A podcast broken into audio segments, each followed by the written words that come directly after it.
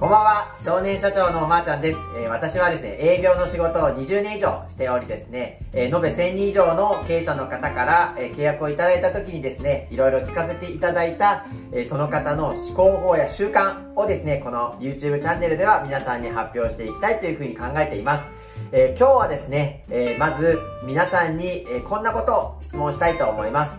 えこういうね、YouTube なんかを見られてる方はたくさんの学びをされてるかと思うんですけれども、あなたの学びは投資ですか？それとも消費ですか？っていうね、この投資と消費について、えー、お話をしていきたいというふうに思っています。えー、私はですね、実は15年ぐらい前に、えー、30万円ぐらいする高額セミナーというものを1回ね、受けました。そこであのマーケティングっていうことをすごく学んで今でもそれがすごく役に立っててですね、え実際にそこでかけた30万円というものが多分今は3000万円ぐらいになってるんじゃないかなっていうのがあります。これって30万円かけた学びが3000万円になってるっていうは投資した回収ですよね。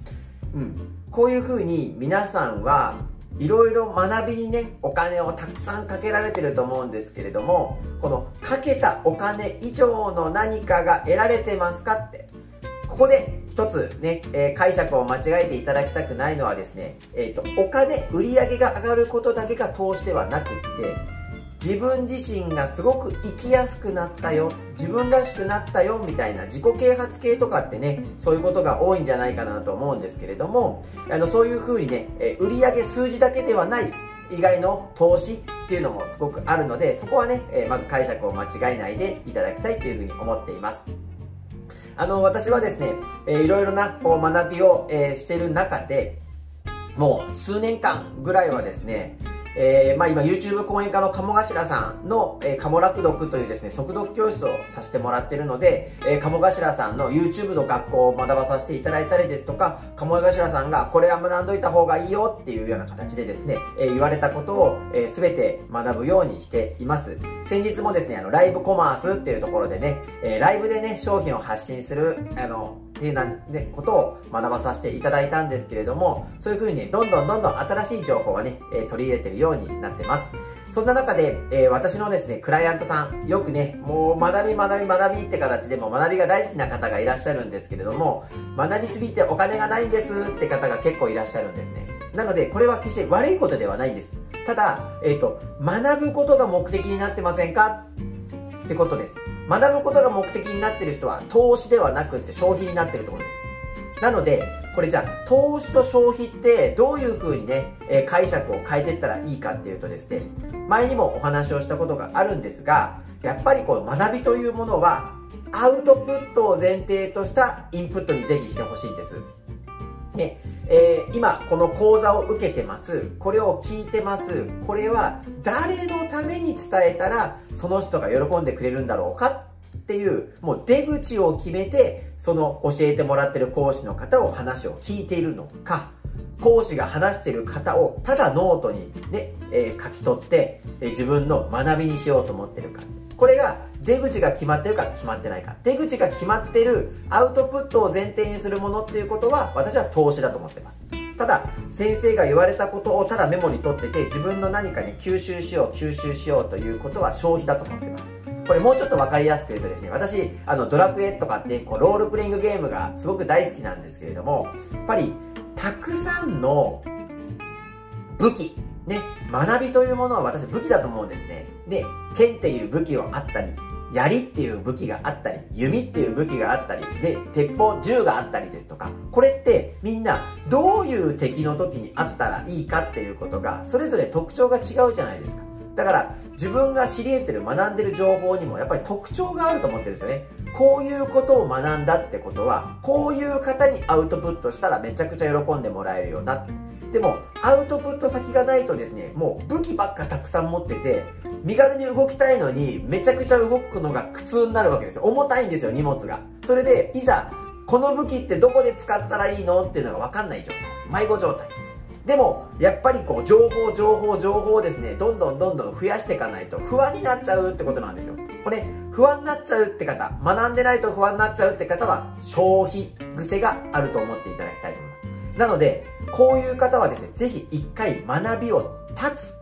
ね、これ断る勇気じゃないですけど学びを断つということがすごく重要なんじゃないかなっていうふうに私は考えています。学びを断つことによってすごく不安になると思うんです。やっぱり病気を持ってる方はですねこの薬を飲んでるから安心できる。でもこの薬を飲まなくなったらまた具合が悪くなっちゃうんじゃないかって。でもこれってカモさんがよく言ってるそう思ったらそうってやつです。SOS の法則ね。これフラシーボ効果なんていう言い方もするんですけれどもやっぱりこう自分の思い込みがね、えー、全部作ってると思うので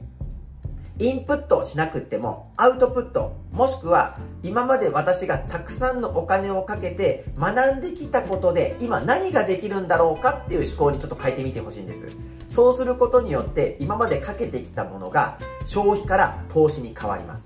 で投資っていうのは別に儲けるだけではなくって自分を豊かにするための投資。ね、情報だけインプットしてると豊かになるはずのつもりが自分がなんか重たくなっちゃって重たくなっちゃって息苦しくなっちゃってなんか辛い辛い覚えられなくて辛いみたいになっちゃうのでぜひ身軽になってほしい。そういった意味で言うと一回学びを立つっていうことを私はお勧めしたいと思っております。で、こういう形でですね、えー、私はですね、学んだら必ず誰かにアウトプットする。もう学んでる時からアウトプットするので、えー、その学びの講座が終わった瞬間に、えー、自分のコミュニティにですね、えすぐ連絡を取って、え発信をして、こう、こういうことを学んできたよ。あなたには多分こういうことを聞いたらいいんじゃないのって言うと、あ、めっちゃすごくそれはありがたい情報でしたってうまく伝えられることもあるんですけれども実はですねアウトプットっていうのはすごく大事なこと。何が大事かっていうと自分の中では話せると思って話し始めたことが実は肝心なところが入ってない。不安になる。こういう経験をアウトプットをすることによって自分が体感できるという貴重な経験になるんです。だからアウトプットをすることによってどこが分かっていてどこは分かっていないのかがより明確になる。これってすごく大事なことなんですよね。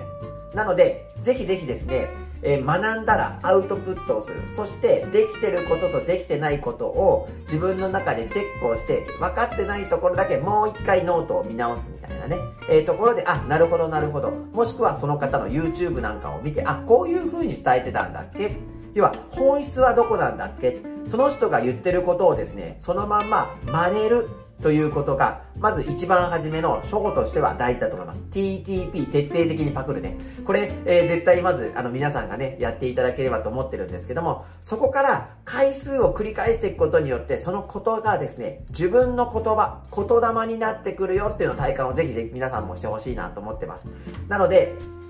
このですね、えっ、と、投資と消費っていうことに関しまして、なぜね、今日こういうことをね、え私がこの YouTube チャンネルでお話ししようとか持ったかっていうと、まあ、多いんですよ。とにかく、こう、情報をね、もう学んで学んで学んでないと不安になっちゃう方。でもその方って実は生きづらい。